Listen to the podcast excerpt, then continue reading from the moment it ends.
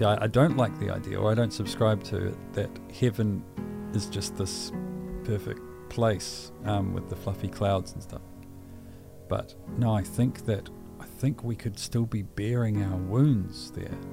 It's just they're transformed now. And there's that phrase we say, one day we'll look back on this and laugh.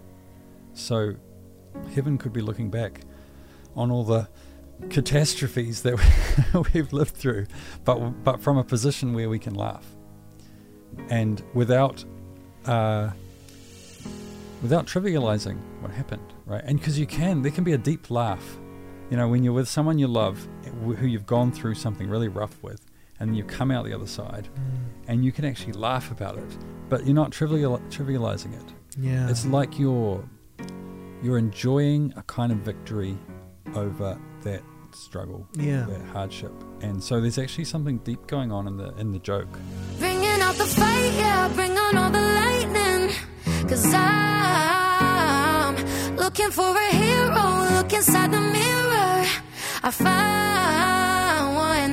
Oh, carry the hurt when it gets too hard. Pick it up, dust it off. When I fall down 11, I get up 12. Don't need nobody else. Yeah, I can save myself. Okay, Cameron. Pronounced right? Yes, Because it's like Cameron. right. When I read it, well, I don't. I don't know many Camerons. well, it's a Scottish name. Okay. Uh, it means crooked nose.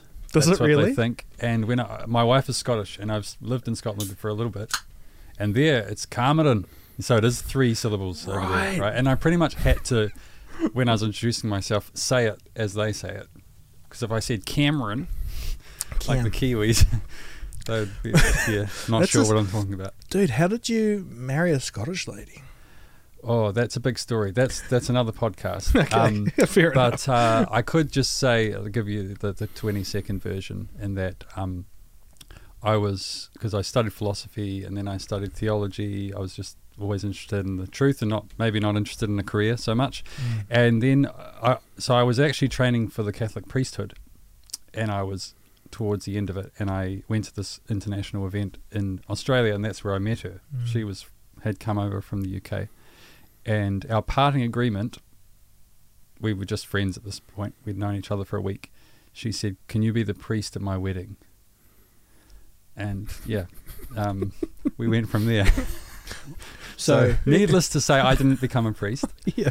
and um, she didn't marry the guy she was engaged to at the time. Wow. Um, that's amazing. That's amazing. Well, that's amazing that you would meet someone and at the end they'd be like, "Hey, can you do one of the most important things?"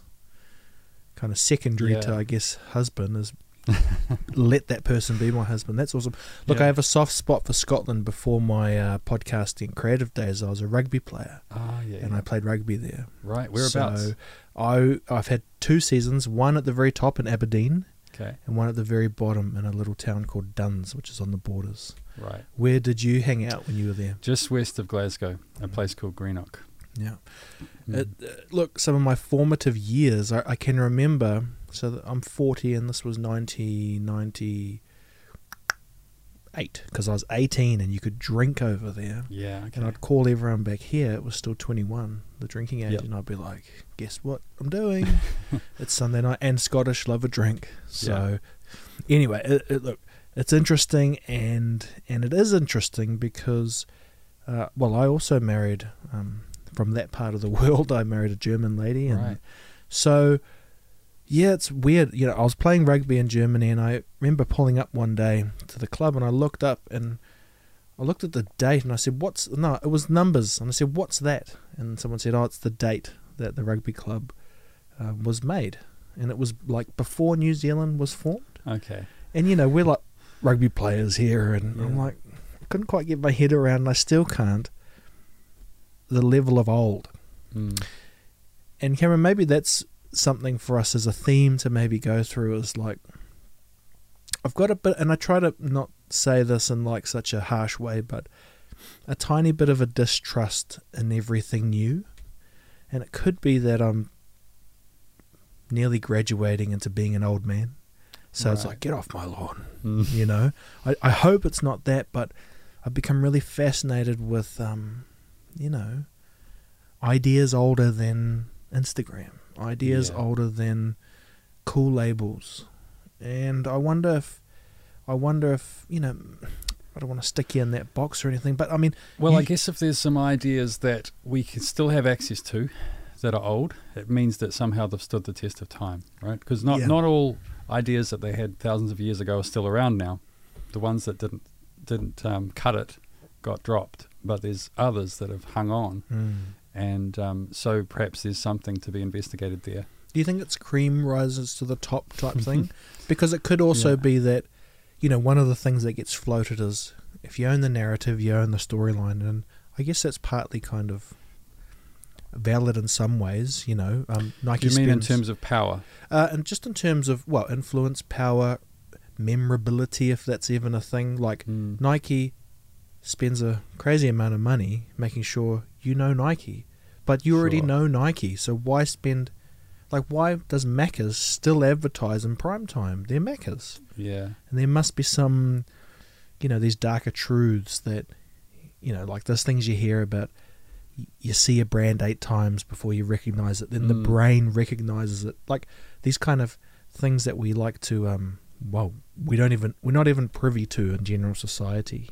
You know? Well, maybe though they know that all things pass away. Um, you know, and if, if Mm. you if you're off your game for a, for a while, then even though you were top of the world, Mm. um, you you can come crashing down. So so you to even just to maintain that spot, you got to work hard. Mm.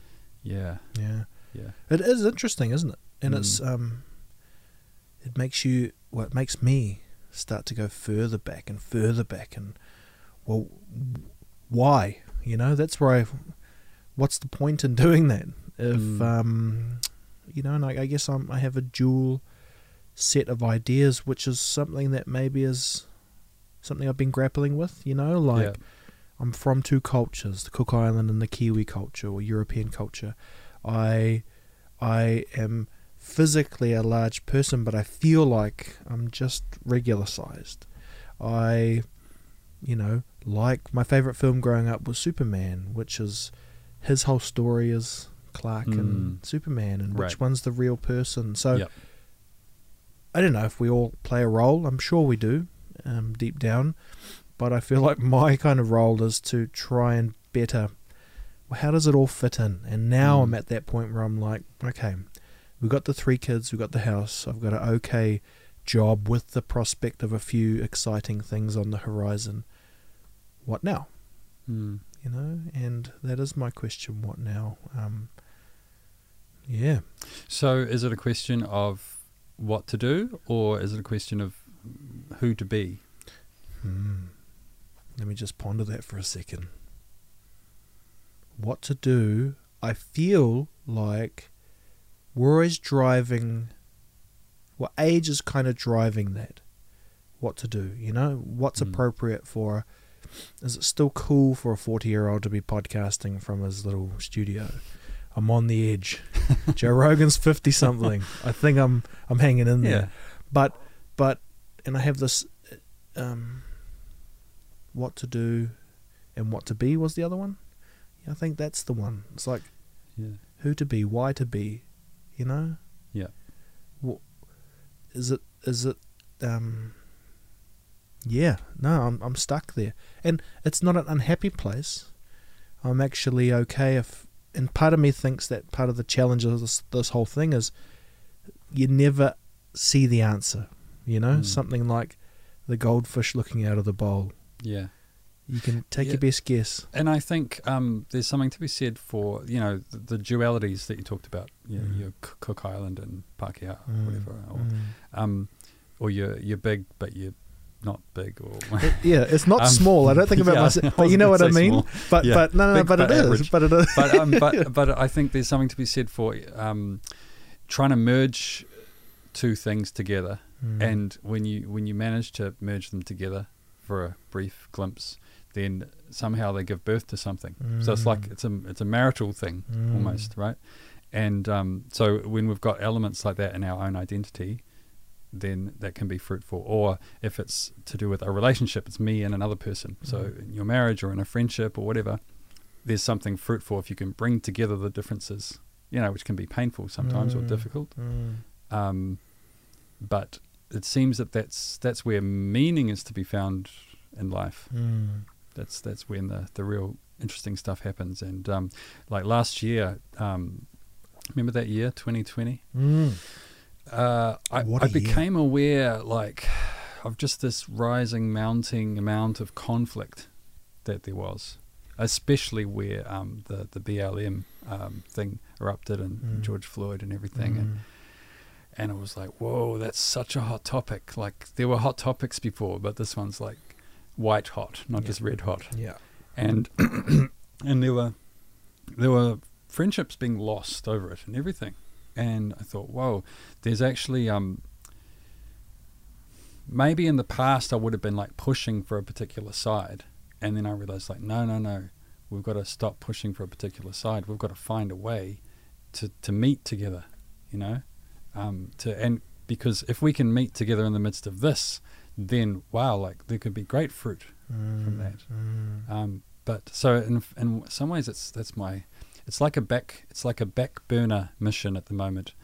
I say mission, but I'm not really doing anything about it. But I'm but I'm I'm looking out for for an opening, like um, other people maybe who share this this um, this vision of wanting to find a way to bridge the gap where there's conflict and you know even form a community of people in conversation who don't agree on stuff but they agree that we could be friends even if we disagree Absolutely. so Absolutely. there's this meta agreement. Mm. Yeah. Like two questions on that. Where does that realization come from from you? Is that something you've always kind of had?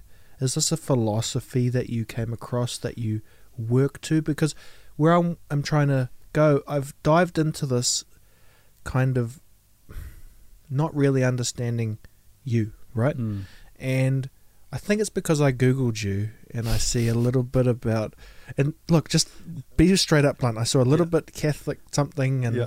and so I'm like, oh cool, this is a guy who's got everything together. I'll just come and lay down the questions of life on him, and and and I really want to do that, but but I also want to understand kind of where you've come from. So Mm. back to that, like this is a pretty scary time if you're open to today is this idea and you have to implement that and tomorrow might be another idea and don't screw up because we haven't quite worked out how what we do with screw ups in today's world you know Mm. so so yeah that realization of um, and excuse me if i've got this wrong but you're actually actively looking for ways that we can connect that we can Yeah. find what is it common ground Yeah, I think so. Yeah.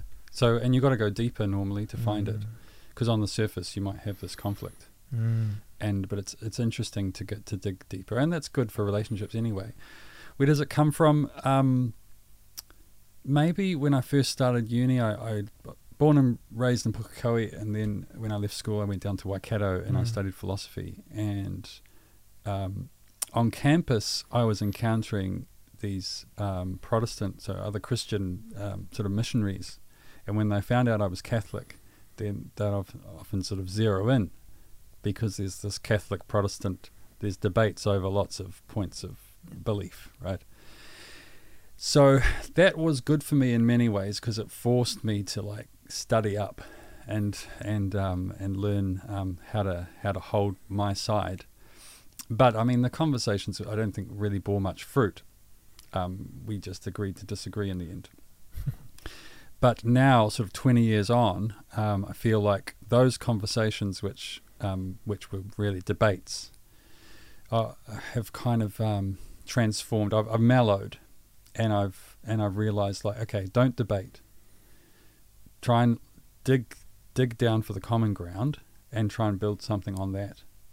Um, and so, as a chaplain at the Catholic um, University Chaplaincy in Auckland, um, that's what i read yeah, I do have the chance to, to dialogue a bit with um, other Christians on campus, and I'm really keen to keep doing that and to find the common ground. And you know, they might say, "Oh, you Catholics believe in such and such," and I don't want to say instead of defending why we believe in such and such, I want to say, "Yeah, but you've got this thing in your in your tradition, and I reckon it functions in a similar way to, to our thing." yes And it's like, okay, so maybe you disagree with our thing, that's fine, but you know, you've got this thing, and um, and maybe there's a connection between them. Yes, Yeah. absolutely. And I mean, if you think of how systems work, it's kind, you know, like the yin and the yang, the push and the pull, like Mm. gravity. Also, you know, it's like yeah, talk to the astronauts about how they feel when they come back down from not having weight on them. You know, Yeah. um, and one of the ways I've been thinking about how we all fit together is is like the immune system. You know, not everything in there is one thing. Right. There's some things built to attack the other, and, and Yeah. we we see and feel that sometimes, and yeah. And and yet we're piling all of this stuff in, and it's like it's trying to work out, and that's just one area, right? We've got this whole other nervous system, and look, if I was a divine maker, I'd build something like that that was so robust that if War of the Worlds came, that's what killed the aliens was the the flu or whatever it was Right.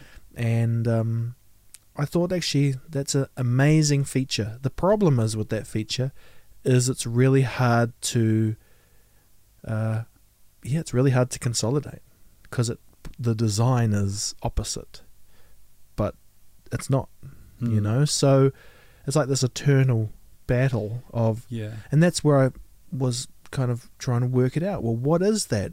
And it's yes, survival, progression, it quickly gets to for what, right? And I feel like you know, if we're speaking bluntly, many people are in that for what zone, and and that's my own personal kind of part of my personal journey as well.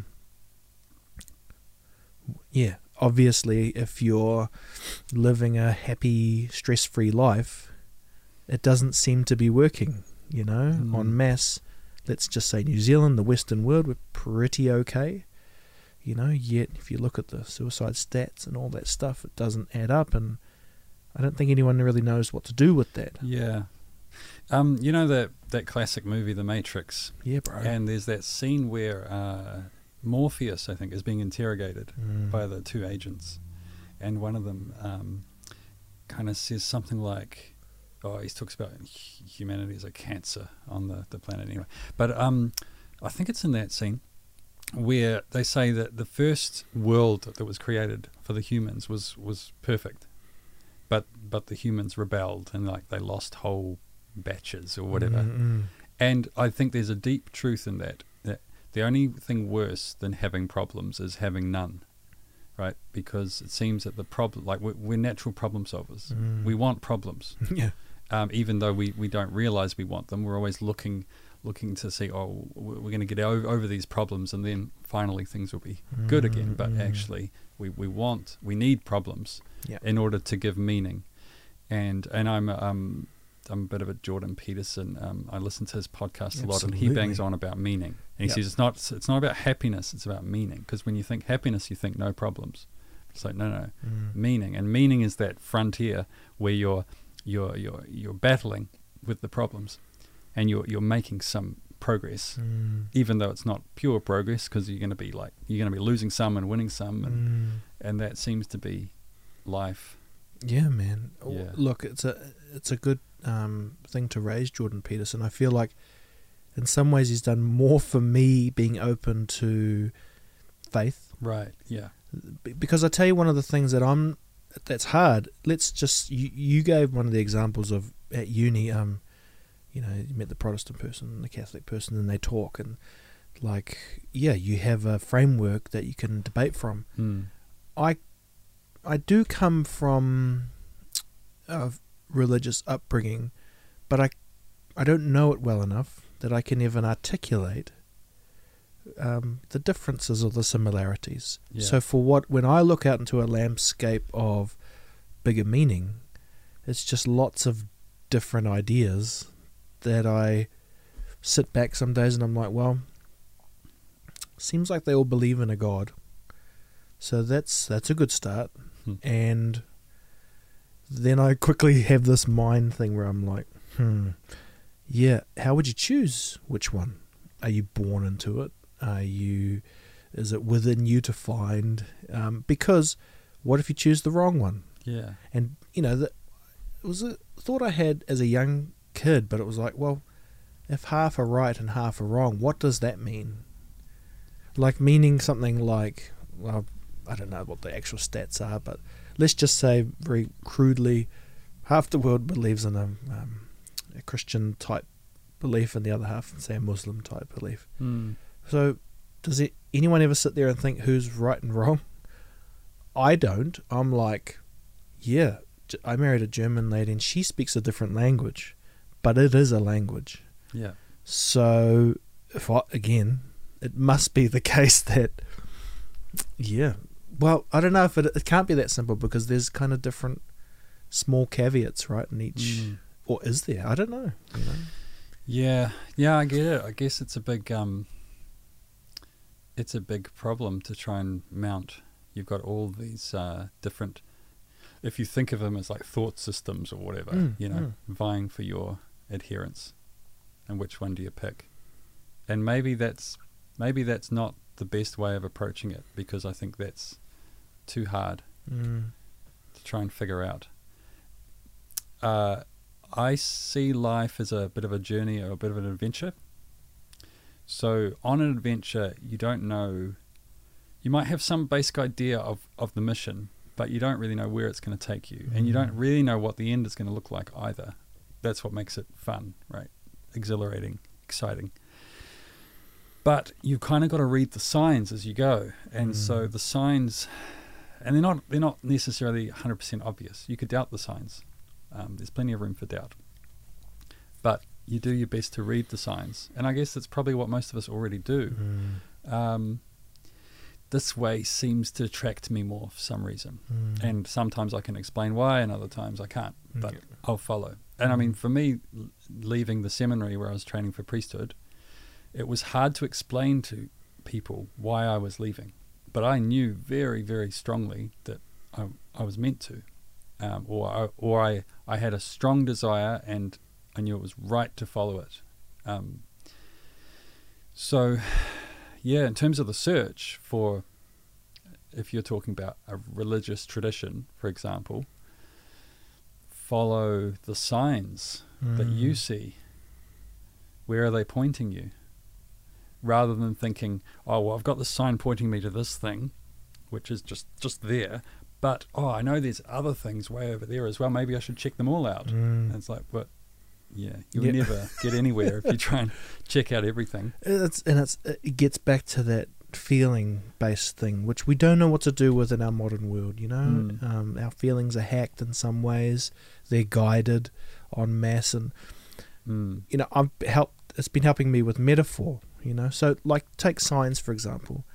Where indirectly right now, there's a Catholic church there, and there's a another church two doors down that way. Okay. I forget what exactly what it is, but I think it's interesting that it's we're I'm right in the middle. So I sit there on Sundays and I'm like, I think it's like Wi-Fi for now, and I'm just you know, there's a hundred people there and a hundred people there, and they're praying hard, and I'll collect some. Is it a secured network or unsecured? I don't think God could be secured. Well, maybe, but maybe the difference is you got to transfer it into. That's the bit, eh? That's the faith bit that Yeah. it's that that amplifies everything, and and you know Mm. I talk about it a lot as metaphor, the leap of faith, but Yeah. um, you know, it, in some ways, I can and uh, look. I've even heard Jordan Peterson talk about this, and he's a really interesting cat because he talks. Well, he, you'll hear him say things like, you know, act as if it's real type thing.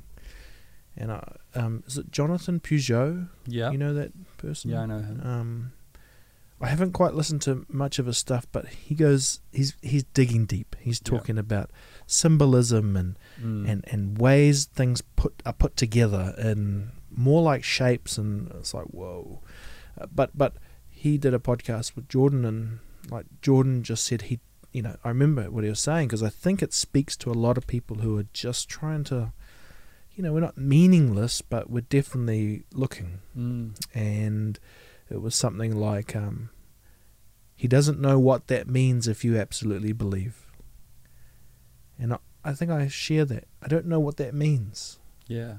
to actually to and I think it's relevant in today's world. Think about 2020. It was just about nothing said en masse about belief, apart from believe that your government is Mm. looking out for you. Yeah. Yet everything else extrapolated down hugely lent on if you were lucky enough to have a family, deal with this isolation, you know. Yep. And and the problem with it is you'll never be able to really measure it. You know, it's like um yeah, so look there's Well, I think yeah, Jordan Peterson's approach is really interesting. And I always like hearing somebody who speak about the big things who hasn't necessarily subscribed to a particular um, tradition because I don't know, there's just something. I don't know, it's maybe someone who's still really searching, mm, and so there's no idea that oh, I found what I'm searching for. Like I'm still searching. That's Mm. ex- that's cool. That's exciting. mm. Um, but But if it- you but think it broke of- him. yeah. Well, you know yeah, like that's why i don't want to spend the next hundred podcasts searching for true. you know Well, if you look if you look at the the the issue you raised about the government and Mm. stuff, um, it's not just the government, right? The government has a face, mm, a female face, mm, and um, her popularity has been a big part of you know, say pushing the whole COVID response. It's centered on on an, on a person, mm, and I guess Christians would probably say the same about Christianity that it's not, first of all, a philosophy, a set of ideas. It's centered on a person, and nobody can replace uh, your contact, your relationship with that person by giving you a big spiel.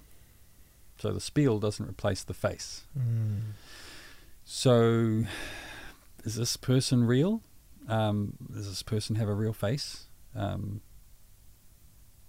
you know, this person that Christianity is centered around. Uh, that's for each each of us to figure out, Mm. and um, I can't make that discovery for somebody else. yeah Hmm. yeah I but mean, but I think the person it's good to zero in on that part of it instead of getting confused by all the because there's all the doctrine and all the Mm. practices and all the that's the complex part mm, and in some ways it can be the superficial part but the deeper simpler part is is the person and um, and that's what makes sense of all the other stuff I would say well one of the things i've been trying to work out is apart from the the elephant in the room which is what happens when you die Mm. the other benefits and well not really cons but you know the pros and cons if you like of um, maybe more having a structured belief system Mm. um because you know I got through the first 40 years and the marriage is nearly 20 years old and okay I got some things to learn with like how to discipline myself to work but most things get paid and you know we're, we're kind of okay. Uh, we've leveraged pretty hard on the generation before their wealth you know Yeah. if i'm honest it's like how many 30 40 year olds are getting mum and dad to help out with a substantial part of the mortgage. Yeah. Guilty you know and i'm like Oof, i think there's more than not and it's kind of like yeah that's not a good sign if your mum could come from the cook islands have no money but still buy a house and now 40 years later you're supposed to be the the, the golden kids if you like and you Right. can't really earn enough you know Yep. so there's something deeper there but um i'm just was having a thought when you were talking that yeah maybe also like the immune system some things are there to kind of like do the heavy lifting and maybe i mean does everyone need to have this extreme understanding of what it means to have a you know let's say faith for example? Or can it radiate out? You know maybe Mm. there's maybe it's built exactly as it's laid out. Churches you know are not the majority. Yeah. But there's enough of them. Like wi-fi is probably a really good example like Yeah. you just have a few towers here but if you're right next to it, you probably have the best internet. And then as long as there's enough of it, Mm. you get coverage. Well, if everyone decided to turn up to church on Sunday, churches wouldn't know what to do. Like the gym. Yeah. yeah, it'd be horrible. That's right. Yeah. Um, yeah. No. And and I get the the Wi-Fi analogy is good because there is a sense. I think Christians, for example, and maybe people of other faiths, um, certainly Jews, I think hold this probably stronger than Christians. That it's like I, like I heard a, a Jewish um, guy, maybe an Orthodox Jew, saying, like you don't have to become a Jew. Like we're doing that for you. yeah, yeah. Um, Christian Christianities are less like that because the Christian will want to say, "No, I want to share what I've got with you," but on the other hand, it's like, well, let's just pray for everyone. Mm, mm. Which is which is awesome, you Mm. know. And I probably should backtrack a little bit because there's things that I think I'm missing, which is, you know, I mentioned discipline.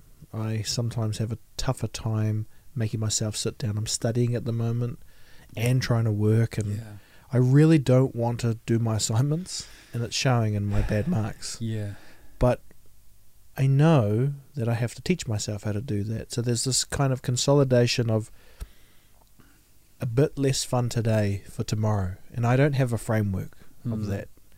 And, you know, the Western world hasn't prepared me for anything like that. It's like, yeah, man, you go get yours today, you know, and you'll be fine. You'll be fine. But it's not that way. It doesn't play out like that. So I think Mm. I, I would like to like, and maybe I'm doing it through my podcast. You know, it's like okay, share some lessons that can help with, um, the, how how can I work through that? You know, and and it's also the same about praying for others. Like, yeah, if you don't have that framework, how do you do that? You know, Mm. is it donations for others? But are you missing the main bit? You know, Yeah, well, it could still be fostering an intention, right?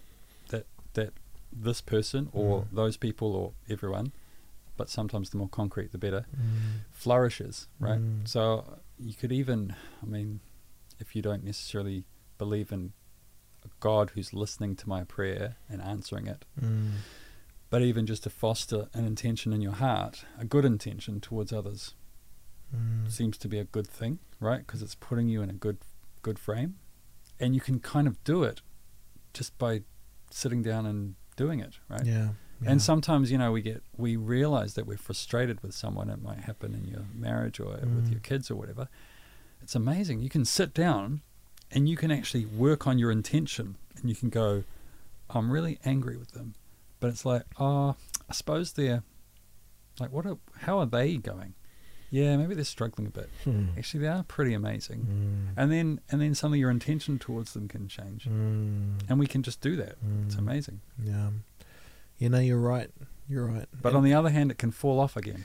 well, it can be hacked. Yeah. You know, and you can, you know, as I'm learning through my studies, like we're just, we're built up of all of these, especially like biomechanically. You know, we're Mm. everything is interweaved with each other and it has so much influence you know like your a big part of the study is stress and anxiety and how to influence those and that's why I've really fallen deeply for the breathing styles that you know um, induce calm and to understand what you do when you team that up with like hot sauna and Yeah. cold baths and like it makes so much logical sense and that's that kind of that's that concrete thing that I'm willing to put like a faith into Yeah.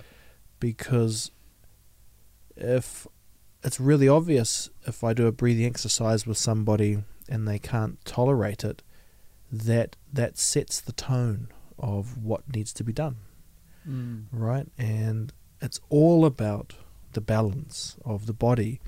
But it does get to a place where we don't quite know how to articulate it. Like the best we can do medically is say homeostasis is a thing to aim towards because you're not using more or less. But then it's why. Right. Is it to make a good decision? Is it to be in a position to pray for somebody? Maybe. You know, maybe prayers don't work if you're highly strung out. I mean, I'm sure they do. But you know what I mean? Maybe Mm. we're missing chunks, which is why it makes it feel so hard. Mm. And and if you set it up in a way where, as I try to with my wife three to four times a week, sauna, twenty minutes, sweat. Okay, it feels good for about fifteen. Next ten, you got to focus a little bit more on slowing everything down, Hmm. just through your breathing. You can feel your heart. All right, it gets to that point on one out. Feels great for a second to be outside, but you dunk straight in the cold pool. This sucks. Calm down. Adrenaline's going. I know what's happening. Hop out. Euphoria, you know? Mm. Now let's do some breathing exercises where we hold our breath and rise our CO2 tolerance till we feel the panic to breathe. Okay, could do a little few more steps as I walk, you know, st- stuff like that. And I'm Yeah. like, yeah, that's that seems to be, you know, especially if you look back in history, or even in the Eastern philosophies, you know, where yoga wasn't tight pants and a gym in Remuera. it was stretching exercises to give you the, as Maori would say, the breath of life. You know, Yeah. and even as lots of friends point out to me in the Bible, it's like God gave man the gift through the nose, and I'm like, talk about signs. I think about that mm. all the time. Yeah. I'm like, that's pretty blunt. Yeah. It wasn't through the ears or the eyes or, you know, the heart, as or the rights of man. It was Yeah. like, wow, through the nose. yeah, yeah, it's interesting. And even in the New Testament, you've got Jesus using the images of the um, the Spirit and the water Oh. with baptism. You know, Right, so right. you've got to be um, born of water and the Spirit. It's like, yes. and so it's not. He's not talking about these exercises specifically. I don't Mm. think, but it's like there's an analogy Yeah. between them. Because I've been pondering this myself, and I, I read the Wim Hof book Mm. um, a few months ago, and so I've been doing the, the breathing and Mm. and the cold water, not not ice cold, because I don't have the setup for that. Yeah. Um, but even just going out to the sea, That's it. just at the Mm. at the break of dawn, and um, do do my breathing, go for my run, get in the sea, and um, there's been some real magical moments, you know, when you you the water's up to here, and you're just calm, and you're looking out over the harbour, and it's like wow. But having said that, I don't know. It's it still needs a soul. Absolutely. Yeah, and I'm and I'm trying to find a way.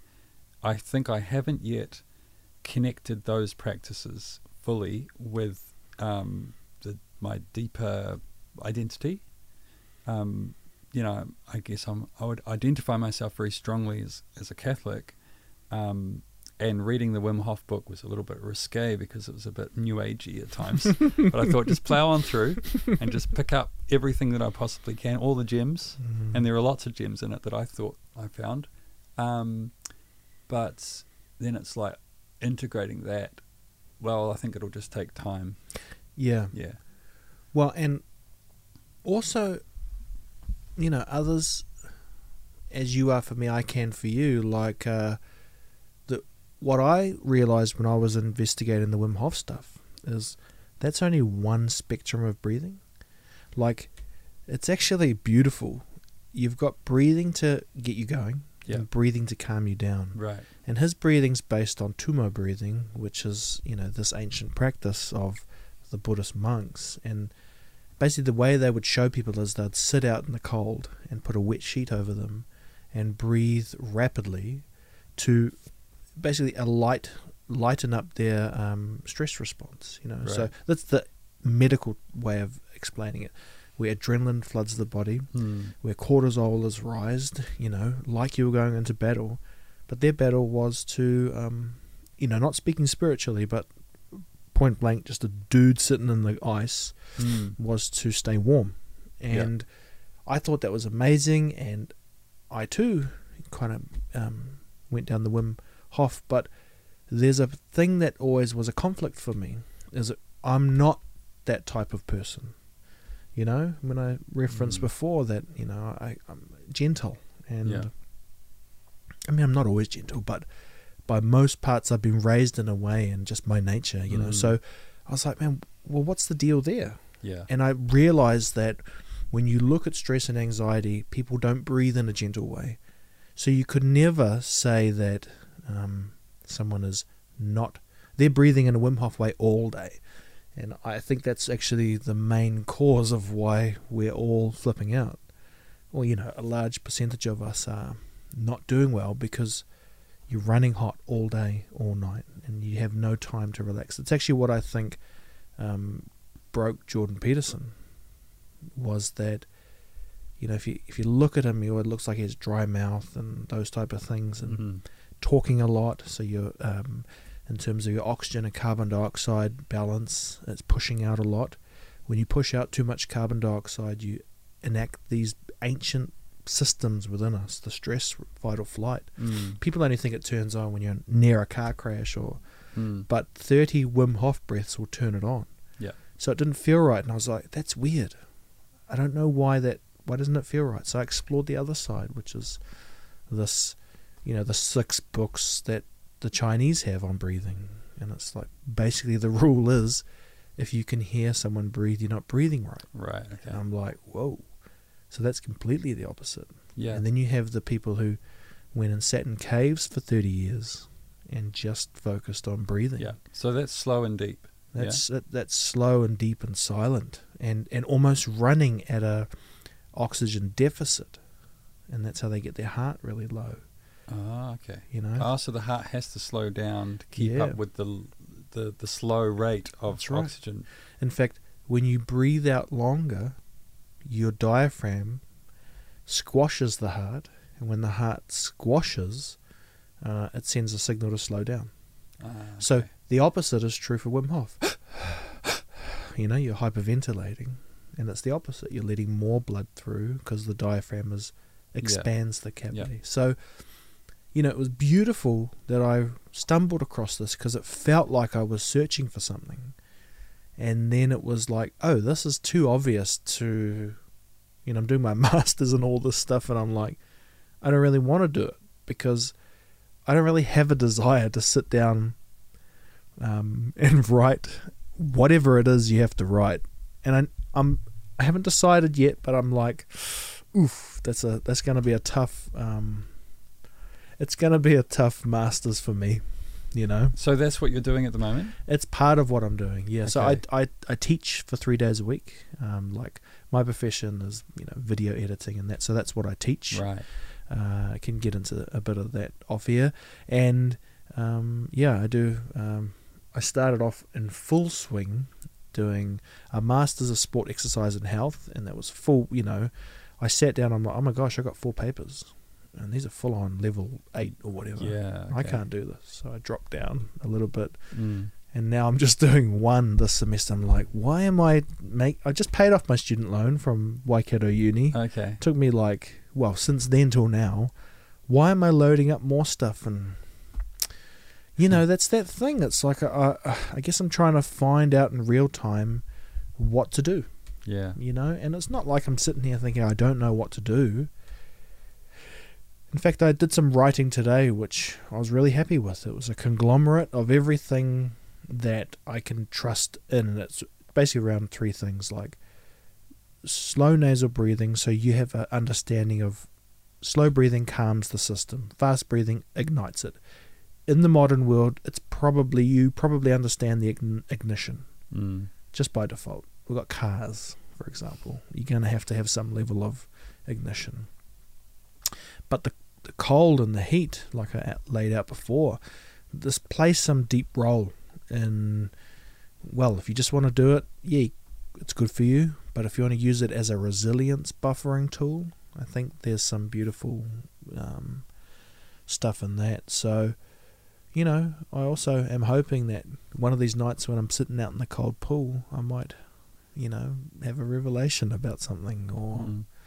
or I'm not really sure. Like I've I've also, I've also pondered going across to the church on Sunday, and I've run the mind map of what would they think of just do people roll in? Yeah. Occasionally. Yeah, And I mean, I guess the experience of a roller inner is going to be different each time because some, you know, some some people that roll in will be, you know, they'll be noticed Mm. and they'll be welcomed, Mm, and other people might just fit in too much. mm, and then so no one notices that they're new. Yeah, I'm- yeah. I'm pretty so sure. it depends on the expectation of the person rolling in, whether they want to be noticed or not, or yeah, I just think I'm bringing the church here. Like, you're here tonight. On Tuesday, I got another guy, Cliff, from Pukekohe as well. oh, okay, And Yeah. uh, Cliff Thompson. And he's um, does some chaplain stuff. So I'm definitely exploring, you know, and I'm using yeah. this, whatever it is. yeah, and and I would say, well, uh, from a Catholic perspective, anyway, Sunday Mass, as it's called, is not often. It's not often the best introduction. Mm. because there's a lot there that uh, I don't know what your prior understanding is, Mm. but say someone who uh, doesn't understand much at all is going to find a lot of stuff that's not explained. Mm. Right. So it's ritual. So the ritual kind of uh, unfolds, and you can't be there explaining the whole thing because then it wrecks it. I wish I come along with you. And Yeah, I'll yeah, be like your plus Yeah. one to church, you know, and you'll be like, "It's all right. He's new. He's from Waiuku." well, there's something to be said if you, I mean if you're interested and you go along with somebody who then you can then debrief with afterwards, then for sure. maybe we could try that, and then we'd do a podcast about Yeah. it. Because why not? Yeah. I haven't had thought if I could get my act together, I could make that a bit of a sub series of the podcast where I could try uh, faith. But I don't know if everyone would think, mm, no, we don't do that. First of all, you can't get enough out of one session. You know, secondary, it's not for your download numbers, which it's not. But I thought that would be the way. Just like, like if I don't have this podcast, there's limited ways you and I connect yeah. because it's not that common that Mm. you would email people two three times out of your social circles you know we may have mutual friend, friends but you know that's like it's pretty i don't quite know exactly what i'm saying or what to do with what i'm trying to lay out but Mm. you know there's something there's something yeah i don't know what it is i'm enacting you know a, Yeah. a curiosity i guess Yeah. uh, better understanding Yep. hope to reveal it'd be nice to get to a space where i could have more um, understanding of a bigger picture and not just to have an understanding but to know what to do with that Mm. you know um, yeah because at the moment i don't know i don't know what what's you know we're incentive based in some ways what's the incentive to Mm. better understand um, i mean do you see that in uh, one of the things you said earlier was your excuse me if i'm wrong but you were saying you kind of more chilled in your uh, way that you Yeah, in in relation to people who who I don't agree with about things, Mm, maybe I'm more mm. chilled. I guess when you're a young guy and you're like in, really interested in figuring out what you believe about things, Mm. and then you encounter someone who's wrong, clearly wrong about something, so you get your stick out yeah to beat them with, um, and then as but then you you realize that that's it's not um, not a great experience for either of you, and um, so you think, oh, it's better not to be on the offensive. It's Mm. better to try and connect with somebody, and also I, I think something I would say now that I may not have said in the past. I've just encountered enough people who agree with me on, say, beliefs, but I don't feel a connection with them at all. And it's because there's not this meta agreement. Mm. Because they, we might agree, we might tick all the same boxes of what we believe, um, sort of explicitly, but then our attitudes towards others, say outside the church, might be quite different Mm. and they might be like, "Oh, those wrong people out there," and I'm just like, mm, "No, I don't really like." You know, I, that's not how I see it. Mm. And um, you know, because everyone's on a journey, and generally everyone's carrying a truth with them, and so everyone's got a truth to offer you, and and you've got something to offer them, right? And um, so no one's got the monopoly. Mm. So then I'd find it hard to connect with that person, even if we we tick the same belief boxes Yeah. and and um, whereas there might be someone who I encounter who doesn't tick many belief boxes, but we're having a conversation, and I'm like nodding at everything they say. Well, look, we are kind of like that, right? Yeah. Like that's and you mentioned meta belief, and what is that? Is that is that the uh, Oh, it's- it's a it, you it's not your job to prove anything because you can't do it with the language we talk in this world. Is that the meta? Like the, Oh, the I think I just mean like we don't necessarily. Um, it's it's more of a we have the same attitude, Mm. basic attitude Yeah. towards life. Yeah. Even if on the surface we have different thoughts about it, yeah.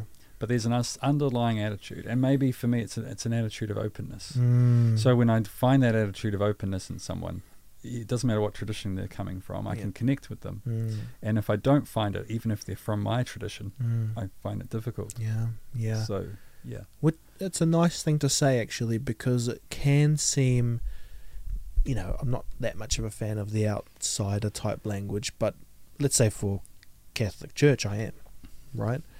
But to know that uh, not every single person who goes to every single Catholic church has everything squared away and I don't. Yeah, yeah. you know, sure, yeah. because there's that wouldn't most of us wouldn't think that way. It's we all have a journey Mm. and but but I guess that's the bit that I'm And Yeah. also, Mm. um, and don't think for a second that I, that I've got it together. Oh, You know, yeah, yeah, Um, yeah, and yeah. Not, not that I, not that you stated it um, as such, but um, just wanted to make it clear. I need, I need the well, the Camerons need the wills. Mm, Um, partly because I love being around people asking questions. yeah. It brings me to life, and if I'm not, then I'm lost. Do you know what I mean? Mm, So, um, someone who asks questions sees me brought to life and thinks, "Oh, Yeah. he's got it," yeah.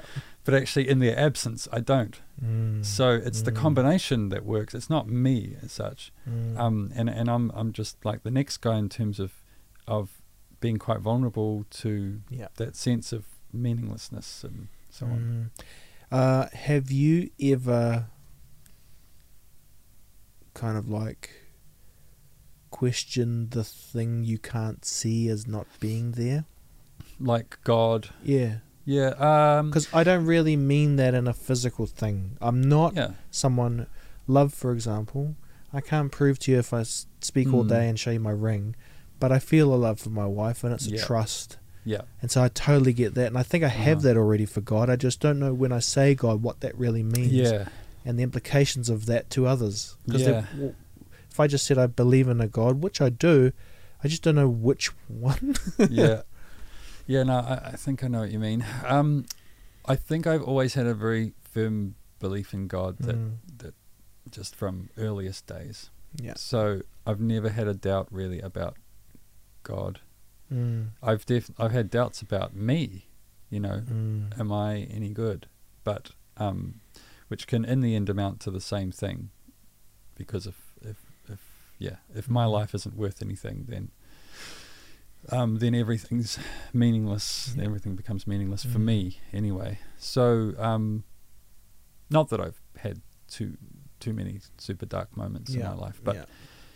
yeah, no, I've never really doubted God, um, somehow, but but I. It's interesting talking to people who don't have that same firmness, and I'm almost thirsting to talk to someone who Mm, doesn't, who mm. does, you know, because I don't know, it's just a perspective that interests me a lot.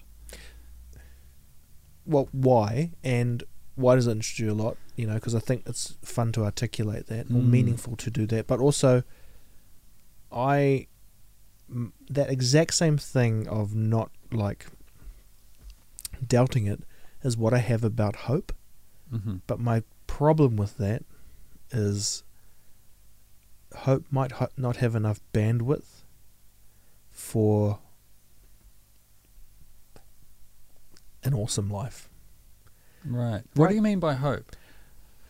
like like what I acknowledged to you when you arrived. Oh, this is cool.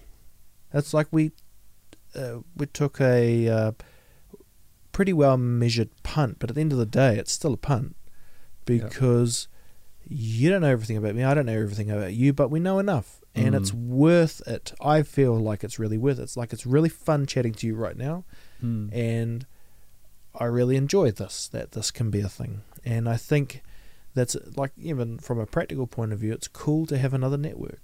You know, maybe, Yeah. maybe it, maybe we become really awesome mates in the future. But there's no other way to project that unless you talk, yeah, or at least give yourself a permission to meet. So yeah. my And- hope is, you know, that humans are good, for example. yeah. Um, So you, it's is it a sense that things are going to turn out good somehow? it's it's that's been my sense my whole life, and the challenge has been, how do I consolidate the opposite to that, horrendous stuff. Like I'm very fascinated, not always, but I'm very fascinated in things like um. So this is like one of the stories I heard. You know Dave Chappelle, the comedian. Mm. Uh, I don't know him, but I hear people talking about him. So he's kind of like a philosopher, but he just doesn't really kind of harsh comedic language. Yeah. But sometimes he'll sit down and explain things, and he talked about a book, and I probably should know a little bit more about this, but um, basically it's the book of uh, a pimp just goes bends over backwards to not let this uh, lady that he's controlling out of his pimpness, right? And it basically constructs this whole thing um, to do with a fake death, and that she just about gets out and has to come back to help because of human nature and willingness to help. But the whole thing's a ruse, right? Just to control. Mm. And at the end of that kind of thing, the pimp doesn't even care about that person. He just wanted to press the. Right. So I don't know what to do with that. I don't know what to do with that Right. type of That kind of darkness evil. Yeah. that is. You know, it's the Viktor Frankl's book, The Man's Search for Meaning. Mm. It's um, it's just this horrendous darkness, and I, I have grown up in a way which never really um. Well, one thing is I never saw the the the extreme ends, and the other thing was my dad kind of made a mistake where he took alpha male on too long, right? So I I'm only really working out how to deal with conflict in my 30s and 40s. And it's not even like, you know, conflict of fighting or something. It's more just like you don't have to say yes to everything. Mm. But you need to learn that, you know, and it it's a balancing act a little bit. So, yeah, I don't know if that kind of takes us too much on a tangent, but you know what I mean? Like, Yeah. So, I mean, you're talking about the problem of real evil motivation or something like that, where Yeah. it's not just oops, it's actually, and there's not even anything really in it. It seems for the person. no. Um. Some, some, the worst psychopathic stuff you can Yeah. think of Yeah. that sits within Yeah. and They call it radical evil or something like that in Mm. the philosophical um, circles. Um, which I'd yeah, I hear what you're saying. I, I'm not sure there is such a thing as radical evil. I still think there's some kind of there's some kind of good being aimed at, even if it's so twisted and horrible and distorted. But it's like you can't really aim at anything else but something good. So even if in the process you're wrecking lots of other people, so there's some pleasure that he's getting out of the the control, right? And Yep. so in some sense that pleasure is still kind of a good, even though it's not really a good in the big scheme of things. Mm. But it's like there's got to be a sh- little shred of good um, in order for you to aim at something. Mm. Otherwise, you wouldn't aim at it. Um, but can you just aim at something that's just purely? I don't know. I don't know if anything can be pure evil. That's the thing. What if it? I mean, I think that's people's problems with systems. Mm-hmm. You know, like you know, you hear the word of privilege and that being brought up, and I'm not a fan of it because I'm like, what do you mean? what do you mean? You know, like Yeah. how can you? I think my problem is in the name of fairness. I have a big problem with. You know, it's we're going to make it fair, you know. And uh, maybe Jordan Peterson has helped me kind of think about that. You think you would be a lot better if Yeah. you just had the control. Look at history, you know. Yeah. Um, and and yeah, yeah. What to do with um, yeah, what to do with that? You know, like Yeah, I don't know. Um, yeah, sometimes in well, in thinking that you've got all the answers, then you're probably you're probably going to become the that that another one of those tyrants. mm, Yeah, for sure. Well, that's where I think like there's a pu- there's a obviously a puzzle missing of these ancient ideas, you know, um, which is kind of the substitute for me at the moment is just really the belief is in these breathing techniques that Mm. that I wonder. Look, and I, I'm not saying anything really, but I wonder if they were more influential in the ancient practices than we give credit to. Um, one of the Mm. bits of research that I put me down the path of studying is they timed uh, three or four different types of ancient prayer, and what they found is the rhythms were timed at this kind of gentle four to six breaths a minute, and Mm. that is what I practice and enact now. This is what they call functional breathing. Four to ten breaths a minute is functional breathing. Dysfunctional breathing would be diagnosed with ten to twenty. And Mm. most people, 80% of people, are the 10 to 20. So, Yeah. so, but it's a hell of a thing to miss. Because if you just think you're psychopath because, um, what if it was that you partly had a lifetime of being in fight or flight and your body got used to always thinking you were being chased by a tiger, plus you were really being chased by a tiger, metaphorically, you know? Mm. Like, breaking points are real. Yeah. Or, or, I don't know, but certainly feel that way. Yeah. And my kind of, well, I'd like to find out if there's some missing bits. I don't know if you know if you can find that out. You know, but Mm. but um, You mean in someone who's reached that psychopathic? or of sorry, state? no, just that if you were to go to church every week, and first of all you're around people, there's got to be some chemical, not a COVID sharing, but the opposite to that, right? Yeah. Something like positive. Yeah. shake a hand, get good clothes on. I've thought about that often, you know, people, your Sunday best. Yeah. The pursuit of trying to dress up, you know, just because. Because we're going to do it, okay, everybody? My mum used to say that when she came to New Zealand, everyone dressed up when they went to town, you know? Mm. And now, like, you can go to the supermarket in your boxes or, you know, in a comfy Nearly. Yeah. nearly. Um, and yeah, those ideals to aim towards, like just look the, the ritualistic side. Maybe that's it. You know, Mm. the rituals and my bit of fear at the moment is that the and this is not even about afterlife, right? It's only about life, life or whatever. Yeah. What is after? What's the opposite to afterlife? Just life. Yeah. I suppose it's life. It's like optimize that, and I wonder if you know, almost like a you um might think about adolescence to adulthood and as a progression that maybe the adolescence, uh, the the afterlife should be thought about when ready. Mm. But you know, I don't know, man. Like it's all yeah. there's probably too many thoughts running around. No, that's okay. I mean, the the whole this life slash afterlife question interests me quite a bit. Mm. Um, when I did my final like theology stuff, I wrote a thesis on um, a detail of the Gospels where they they add that when Jesus rose again and showed himself to his disciples, he had the wounds, the five the wounds in his hands, his side, and his feet. So like the crucifixion wounds. So otherwise, his body's like restored, even glorious sometimes. But but he's got these wounds in it. So the glorious body of the Son of God has wounds, Mm. and that's weird, you know. And, and so so my whole thesis really was about why, like, why is that significant? But I mean, it's it's not hard. You don't have to dig very far to find significance for that. um, it connected with the whole forgiveness thing. It was meant to be a thesis on forgiveness. It ended up being a thesis on the, the wounded Christ.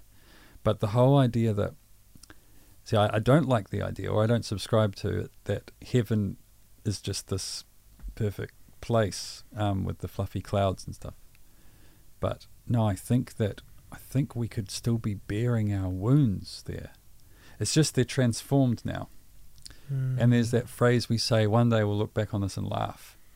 So heaven could be looking back on all the catastrophes that we've lived through, but but from a position where we can laugh, and without uh, without trivializing what happened, right? And because you can, there can be a deep laugh, you know, when you're with someone you love, eh, who you've gone through something really rough with, and you come out the other side, Mm. and you can actually laugh about it, but you're not trivial trivializing it. Yeah. It's like you're you're enjoying a kind of victory over that struggle, yeah. that hardship, and so there's actually something deep going on in the in the joke.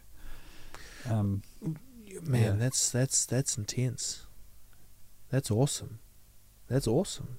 What'd you say at about what point would the good conversation come out? I remember you told me in a podcast. Because what are we like forty something minutes? oh, it's normally an hour, but, well, look, man. but obviously you're you're a good podcaster. Oh, so dude, but- can run all- No, because when you were talking about that, my wife and I, eleven years ago, we lost a baby. Right. Wow. Okay. This baby was born, so Right. it was like How old? uh, she was one month old. so she okay. had this muscle condition, which meant she couldn't move. Yeah. But they needed to diagnose her, and Mm. basically it was like if the machine didn't pump, the diaphragm didn't move, and in the end we had to turn the machine off. Right? It's Mm. like, yeah, it's pretty gnarly stuff. But some of the things I think back in that time was, I'd make jokes with friends, and I don't know whether to feel what to feel about those Mm. because I think some of them were coping mechanisms, and others were me just. Um, so it's not quite the we'll look back and laugh because haven't really hit that stage, and I, maybe there won't be. But the humor bit is the bit that um, you know it's something kind of magical Yeah. about it that it's a you know and we just kind of write them off as coping mechanisms but they're not you know they're um. Well, yeah, maybe it's it's a creative act because you, you Mm. break the tension, right? There's tension that builds up through the kind of anxiety yes and the trauma, and the the joke or the laugh breaks Mm, it. mm, But then it can build up again. So it's like this thing that builds and then you can break it because you Mm. got to break it, otherwise you'll go insane. yes Right. But so as part of your processing, you you need to break that tension Mm, regularly. yes But it's not it's not endless joking. It's it's the it's the joking to break the tension when needed. i think that's the thing that's maybe tough about thinking about the germans have a um term called regelmäßig which is like like I don't even know how we would describe it in English, like um, especially Kiwi English. Like you know when you you have to do something, or Okay. you, it's like we're gonna do this, and that's the way we do it. What would be an example? The All Blacks always do a haka. Oh yeah, okay. You So can't not. It's regelmäßig. music. Yeah. know? Uh, that's probably the w- bad example because they haven't done the haka once. In Wales, they didn't do it, It's still pretty much. but it's yeah. Yeah. so like the, that's the way we're gonna do it. Yeah. Okay, so you better be have a good reason not to. Um, why did I bring that up? Oh no, I forgot. Uh, we were talking about laughing and breaking the tension, yeah, and and I and went into you. some story and oh, there was. Mm. I'll probably think about it. Um, order doing it. Ah, anyways. It'd be interesting to see because German words are often conglomerations of several German words, Mm, and maybe it's there's at least two words in there. Maybe I wonder what they are. yeah. Google uh, it sometime. Yeah, true. Well, also they have words because I went to my mother-in-law only speaks German, so when we were living there, I went to do a German course, and it was actually kind of cool because I met heaps of like um I'd never re- really met Muslim people before, but of course they were the ones doing German. And some thing in my mind, I thought I'd be meeting German people, but They were teaching the German. pretty much, Yeah. Okay. Yeah. yeah, and and um, and also all of the people coming in, uh, lots of migrants and immigrants. so right. that makes sense. um, it, it was it was weird. They didn't know what to do with me, and they had never heard of New Zealand and Right. all of those type of things. But but um, yeah, that was it's good. It's good to understand a little bit of another language. It'd be Mm. better to have a better grasp on this language, like in my masters, it would help me. But but one of the things that um I I um would often think is that German one word just means specific, and you have to join. No, no, no. It's the other way around. English, you got to join three or four words together to make a meaning.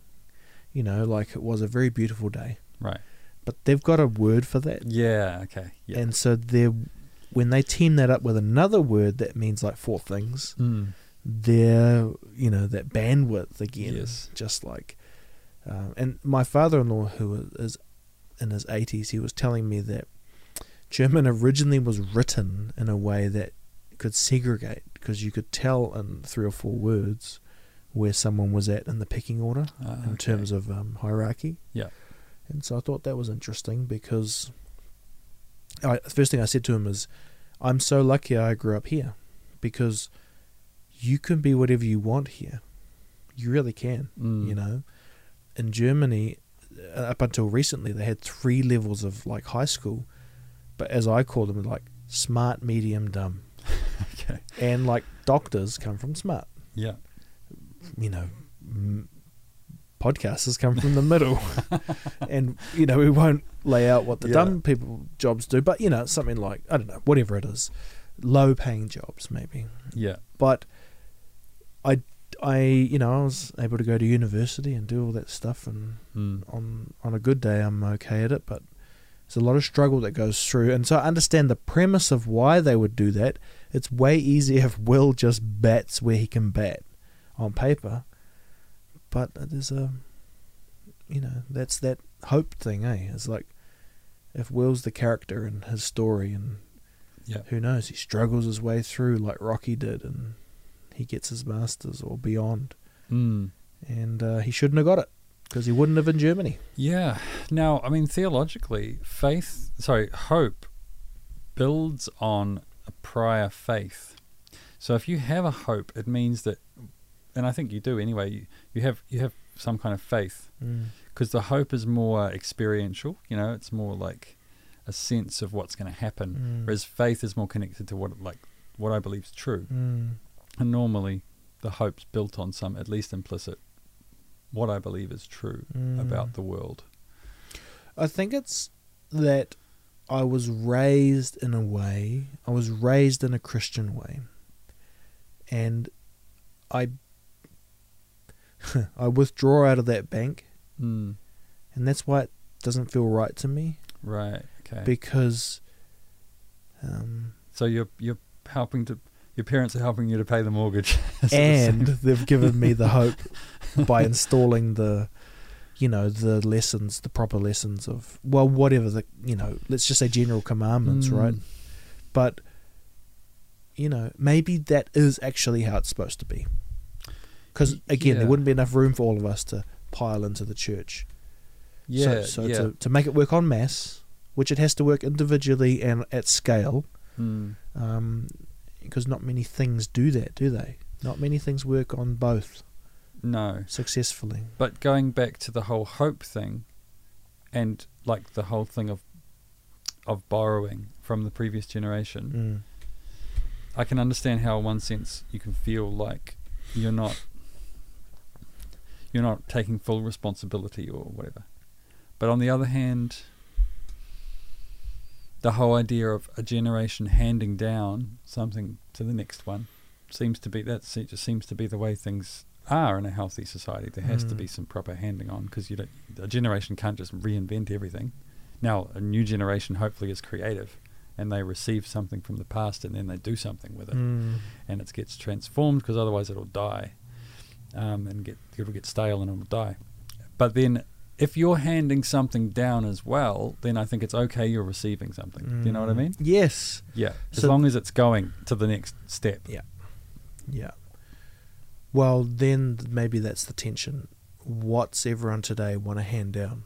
Yeah, and so yeah, it's a funny one, eh? Because say with say Christian culture, for example, you get say explicit faith, and then that's handed down, and it gets transformed into maybe an implicit faith, and that gets handed down into a, a sense of something. But then after that, what happens to it? It's it's Mm. getting too diluted to be ha- to be a thing being handed down, maybe. Yeah, and then think about where, like, let's just say where you are with faith, all the iterations of that story till it gets to you. Yeah, for you sure. know? And it, one of the interesting things that I did is I downloaded um, the Brothers Grimm. You familiar with that? Yep. So these are the like nursery. Yeah, but the original volumes of these books, which were like 1812 or something, Mm. these two brothers in Germany did a mission and collected all these stories, right? And then they did a second version in like 1850 something, and it it was the reversions of the stories without so much brutalness Ah, yeah, okay. because they were being now used, you know, so like uh, who, whoever kind of had power, they had to be the good people. But the original stories were real, like, they're harsh. And I don't know, I kind of think that that's that's maybe what I don't know, like I just I haven't quite known what to do. First of all, why I'm interested in those things. Mm. Um, Do you think there's something more authentic about the original ones? not really. No. because they don't make sense, Ah, okay. you know. So Do they have to be read um, very symbolically? let's just like just go, just try one. Like just listen to like two minutes of it, and Okay. they don't even have meanings.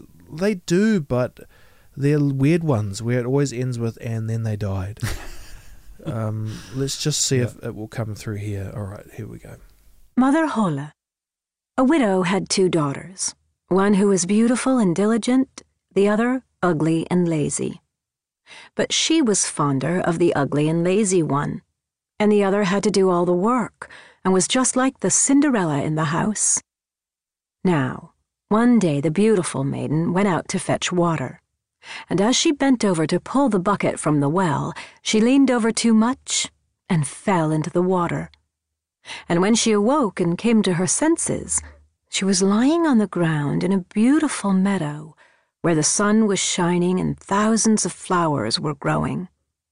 She left the meadow and soon she came to a baker's oven full of bread, but the bread was yelling, Oh, take me out, take me out, or else I'll burn. I've already been baked long enough.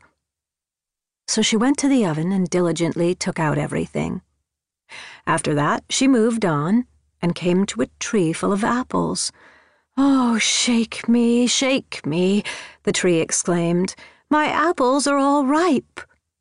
So she shook the tree until the apples fell like raindrops, and she kept shaking until they had all fallen to the ground.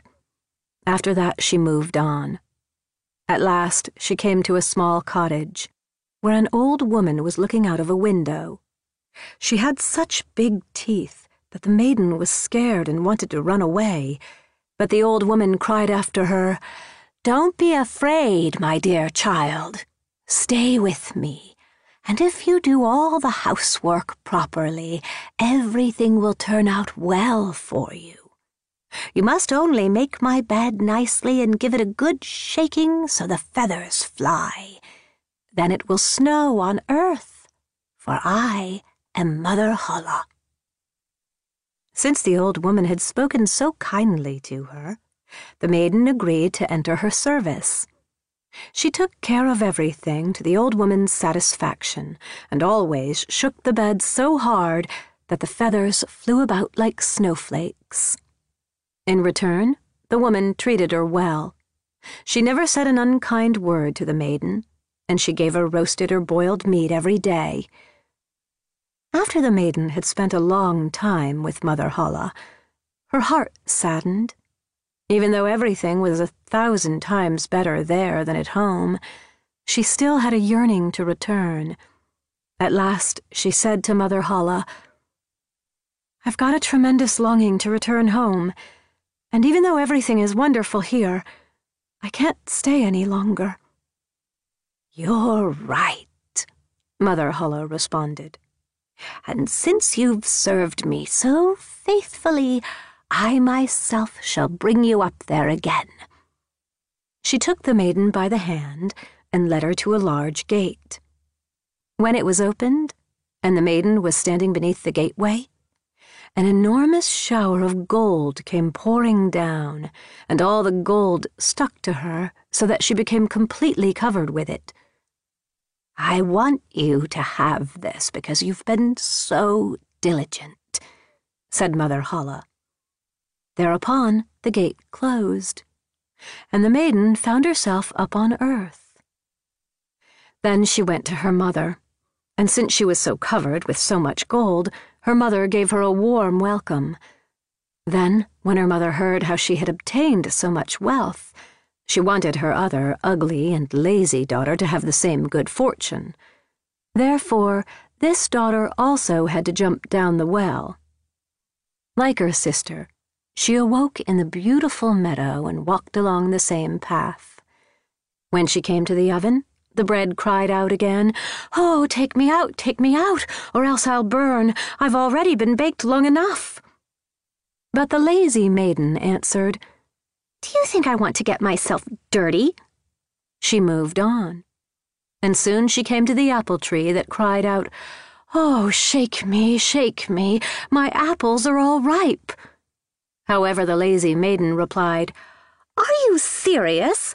One of the apples could fall and hit me on my head. When she came to Mother Holle's cottage, she wasn't afraid because she had already heard about the old woman's big teeth, and she hired herself out to her right away. On the first day, she made an effort to work hard and obey Mother Holle when the old woman told her what to do, for the thought of gold was on her mind. On the second day, she started loafing, and on the third day, she loafed even more. Indeed, she didn't want to get out of bed in the morning, and she did a poor job of making Frau Holle's bed. She certainly didn't shake it hard enough to make the feathers fly. Soon, Mother Holle became tired of this and discharged the maiden from her service. The lazy maiden was quite happy to go, and now expected the shower of gold. Mother Holle led her to the gate, but as the maiden was standing beneath the gateway, a big kettle of pitch came pouring down over her instead of gold. That's a reward for your services, Mother Holle said, and closed the gate. The lazy maiden went home covered with pitch and it stuck to her for as long as she lived. They're all like that. Oh yeah, but I mean that's like that's like symbolism on steroids. Yeah, and and what I like is it includes different things like you know like nature plays a part. Yeah. And so and, and also like fairies and stuff too, which we don't know what to do with, and Yeah, not not just yeah. fairies, but you know like like um. w- I mean, my guess is it's a substitute for things you can't see or understand. You know, Mm. manifestations of when someone says, "Cameron, show me what God is." You know, you know what I mean, and Mm. uh, the consolidation maybe of trying to process how do all these things fit that they do in those and then there's Yeah. you know and when you listen to it it makes kind of sense well not really because sometimes i'll listen to it with the kids and they're like whoa what is that i'm like i don't know Mm. you know but it's something like well the potential of fear because the ugly teeth and but work hard and Yeah. if you're lucky you'll get out you know Yeah, there's the opportunities, which is the bread and the apples and stuff. It's like Mm. there's opportunity right in front of you. And will you Mm. take it? And there's even the well. I was thinking the well, because uh, in the book of Genesis, there's lots of wells, and Genesis is all about, as the name suggests, genes. Like it's about fatherhood and give Mm. children. Mm. And that's why they have all these genealogies. This guy begot that person, and that person. Right. So, and there's lots of sex in it too, which uh, I, I had my my daughter reading Genesis, and then I realized 'cause she's a real keen reader. and then I realized, oh, there's some pretty dodgy stuff in there. Actually, it's all irregular. Anyway, um, so it's it's laden with all that um, sex and procreation and Mm. fatherhood, and, and there's wells all the way through it. They're digging for wells. They're always looking for water sources. So the water source, the well, connects with fatherhood Mm. Because Abraham finds wants to find a well, and Isaac and Jacob, and they're all looking for wells. So the the source, that's the fatherhood, and so, or or just uh, you don't have to say fatherhood if you don't want to. You can just say yeah. you just say the source of of of meaning and or, or Mm. of what this life is all about, or something like that. And so, or you go back to the source, and then you have these opportunities, and then as you say, you've got this work, this woman who's uh, but looks a Yes. bit dangerous Yes. but there's an opportunity there and there's fairness Yeah. and then then there's your reward afterwards and what sort of glory will you take from it Mm. um and there's sort of bit- it's the difference between the authentic and the inauthentic Yeah. person eh i love that stuff i love it What, and that's why I can't work out. Like, I think what I'd like, and I think what would be really, maybe what Jordan Peterson has been trying to do, relief in general, but also an opportunity is like, tell those stories, you know, tell those stories Mm. that make you think, and that this short and sharp, but have this maximum. And I think that's the thing when when I think of the Bible, I'm like, dude, that's a book. You know, Yeah. I've actually downloaded the Bible, but it's read by Johnny Cash, uh-huh okay and um, Yeah. I won't do another one where I show you, but I can't kind of like, I already get lost. Do you know what I mean? Like Yeah, it's just yeah, like sure. they go through the genealogy stuff. I think it's the New Testament, is it? uh, there are some there's a couple in the new testament but there's lots in the old testament And they're just like something begot da da da, Yeah. and Johnny Cash, and I'm like, oh, that's Johnny. he begot damn, and I'm like, I don't like, I don't know what begot means. Oh So you know, it's like those little things Yeah. where I was raised on what now and Superman and like, so it's Well, I guess the, the, the problem with the audio version is it's not as easy just to skip to the part that you want. right, You know, yeah, with the book you can see oh the, the end of that paragraph, that genealogy is done. Then you get back to the narrative again. Mm, mm. You know, I, and I would definitely say be ruthless, um, and that skip if you don't like it, skip it. Don't think oh no, I've got to read every single word Mm, 'cause mm. yeah. But um, yeah, I mean, very quickly, I'd say read Genesis. That's the first book in the Bible. It's probably my favorite. Mm. And um, and then or or or jump to the jump to the New Testament, the Gospels. Can is it can it ca- um can it condense down can you explain it to me like that in two minutes Like the whole sweep Like- of the Bible. no say genesis for example Genesis. does Yep. it work like that where it can it works individual on a small and a mass scale Um, you know, I could summarize the narr- the narrative. Hmm. Yeah. Um, because I think it's helpful to be able to do that. And I remember sort of, yeah, trying to, f- going through in my head. If Mm. someone said summarize it, Yeah. how would I do it?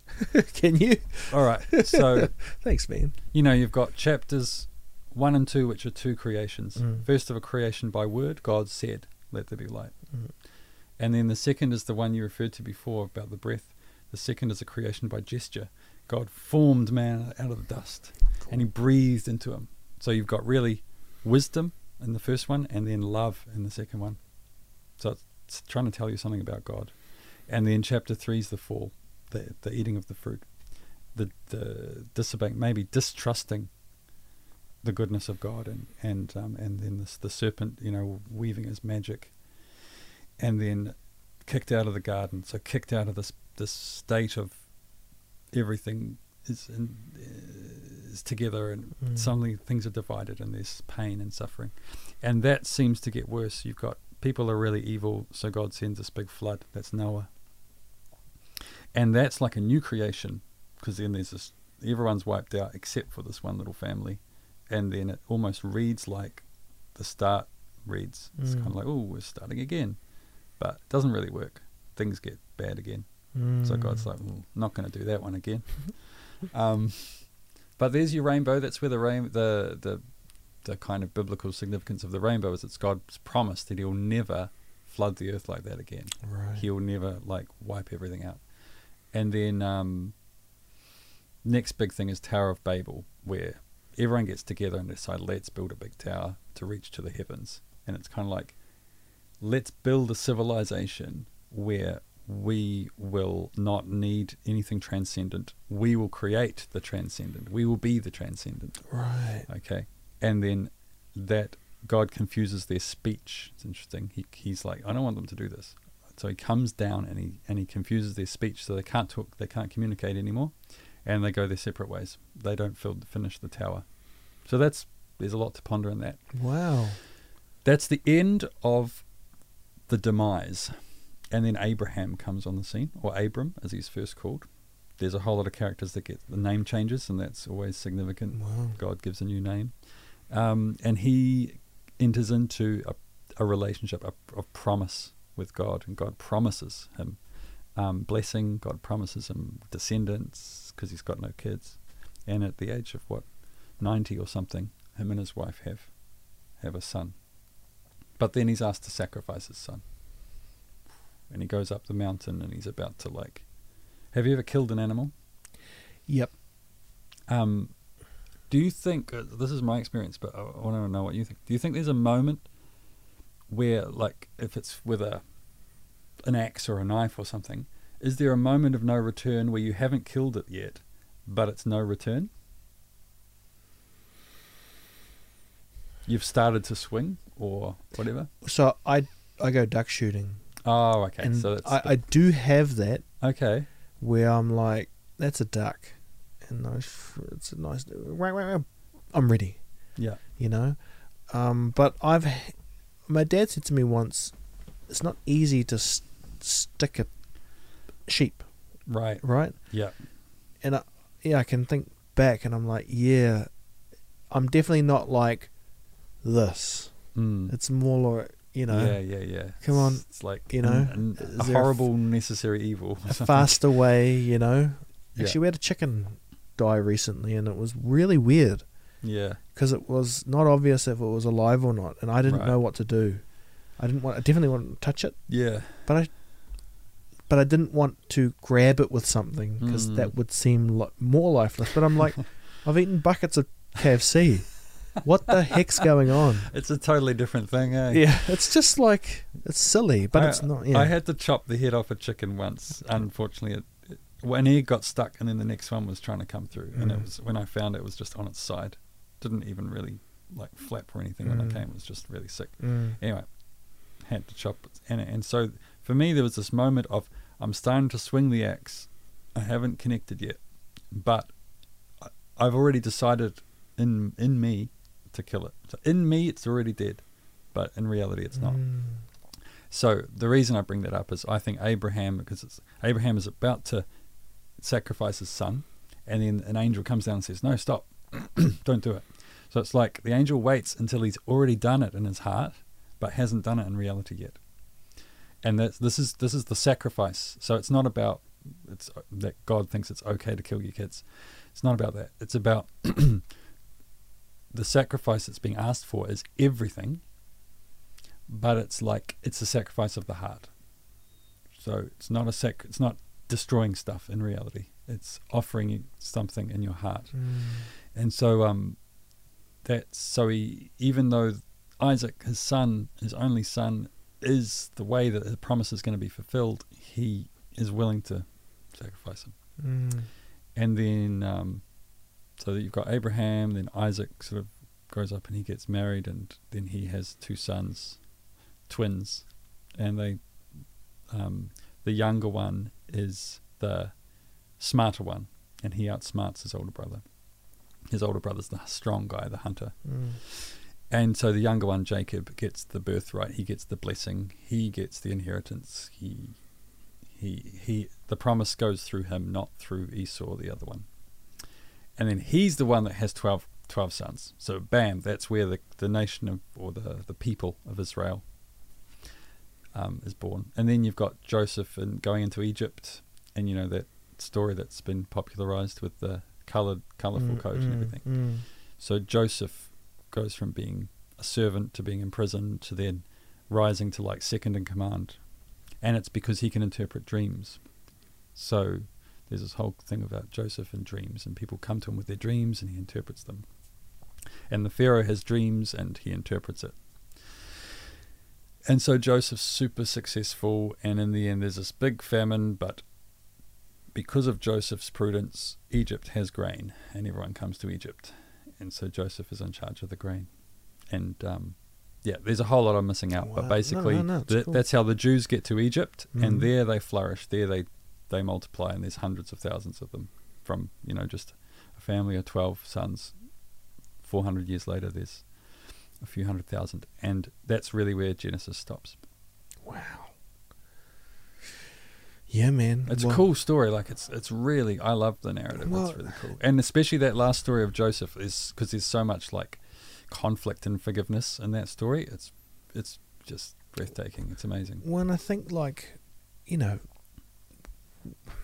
before there was pens, people did it that way, right? Now we've got things like this, Yeah, and it's kind of like if we're really listening, we've got to find ways to deliver it, and mm. you know, lots of studies on you know short content and 10 second videos. yeah, So, so what are these stories in that? You know, uh, and I don't know, maybe something for you to think about, like how how do you, even if it's just like explaining it to someone like me, yeah. you know. Otherwise, what's my other pathway?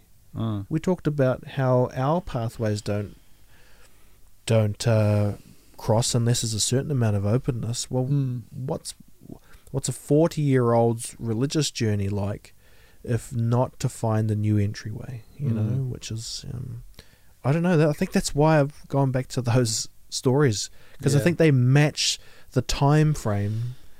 Mm, Probably not actually, but well, no, but they are drawing on ancient symbolism. I think. yeah, and that's where it's different. It's they're not overly well. You could say they're a bit moralizing. I don't like it being it's too obvious what the moral is. Yeah. I like it when it's a bit open. mm, But um, but so maybe it's a bit more moralistic than actually the Bible's often less moralistic right. because actually people go, oh, they they they, they were the, meant to be the good guy and they Yeah. did this bad thing. You're Yeah. yeah, well, it's just what it is. Yeah. Um, Yeah, but yeah, um, it's not as neat and tidy as you might ho- might hope. Um, but yeah, I, I think the symbolism's powerful, and Mm. um, while Jordan Peterson, drawing from Carl Jung, talks Yeah. about these kind of archetypes, and Mm. they're these like almost universal kinds of symbols that are used. Mm. And um, yeah, I'm quite interested in all that stuff. Absolutely. Yeah, Listen, man, it's like 10 o'clock. And I don't know, you've probably got stuff to do tomorrow. So it's not my goal to keep you away from doing all that stuff. But, um, bro, I just want to like thank you, eh, for uh, making the, the trip over and I don't know, sitting down and just yarning. I hope we can do it again. yeah, Um, Sure. I hope everyone enjoyed that because, like, it's not my primary goal, but it's a nice added benefit if you know there's a few people who check in and and um, you know, I really do think the majority of people, well, the majority of people, I guess statistically, wouldn't. How do I, how do I frame it up? It's that church analogy. There's not enough room for everyone. if we were all to go, so that sure. you have to take a lesson out of that, which is like, well, what what do the majority do? And I feel like I'm in a majority, which is like, just trying to sort out the next steps here. Mm. And you know, I'm pretty sure if I had other people in, we'd be talking around the same stuff. So what do you do with that? What do you do when we agree on most things? Um, I think there's still something to be having a really hard conversation about. It's the willing to give it all up, Yeah, and I think it's a confusing conversation because you kind of you don't do that, but there's there is a sacrifice to like suicide, for example. It's a weird one, sure. Yeah, but I almost think people are like looking for an angel to save them. Then, so what do you Mm. do with that? You know, and what is Mm, that true. whole thing? I, I know, um, and a guest who's been on the podcast a few times, a former FBI crisis negotiator. he would say to me, you know, when all the chips are down, people will either call for their mother or God. And I'm like, awesome realization, but what do we do with that? Yeah. And so I think that's what I'm interested to find out more is I think one of the benefits is I will eventually find my way towards something, you know? Yeah. And I can't help but not because I'm connecting with people like yourself and others, but what do you do with this information in today's mm. world? You know, I can talk about it through the stress stuff. Yeah, today's we live in stressful times. Our ancestors didn't have the constant level of stress. Stress being like lights on us, Mm. and that's activation of a mind. So you're using energy, Yeah. right? But what? How do you consolidate something you can't see? f- See, you know, I don't think we're we're definitely not at en masse in our cultures um, geared to do that. So anyway, thank you for exploring that with me. And uh, is there somewhere where people can follow what you get up to if that's something Yeah. that you want to do? Well, I have a podcast that's a little dormant at the moment, but I, I did record 10 um, long form podcasts last year. It's called Eager Feet. And um, check out my the, the last one, the 10th one on friendship. Uh, possibly, possibly the best. Um, and then, you know, if you like that one, explore the others. Awesome, dude. Well, fist pump to you. Thanks, man. I appreciate it. Um, let's get you home because we're just two dudes sitting in a weird man cave in the middle of the country. Oh, it's been a pleasure. I really enjoyed it. Thanks, Will. Awesome, man. Thanks, brother. Holding my head again, making my way through crowded thoughts. Sometimes it's hard to get out of it. Broke my heart in the dark. I was just trying to feel something, falling asleep to the sound of it. Always used to lay you clean up the messes down on my knees. Thought I couldn't stand up on my own. Turns out sometimes you're stronger alone. Bringing out the fight, yeah, bring on all the lightning. Cause I'm looking for a hero. Look inside the mirror. I find one. Oh, carry the hurt when it gets too hard. Pick it up, dust it off. When I fall down 11, I get up 12. Don't need nobody else. Yeah, I can save myself. Got burned, but I learned. Our scars make us who we are. Now I'm 10 feet tall over my demons. Remind me no one's got me like myself. Yeah, I love me without any help. I'm the best thing to believe in. So I'm bringing out the fight, yeah, bring on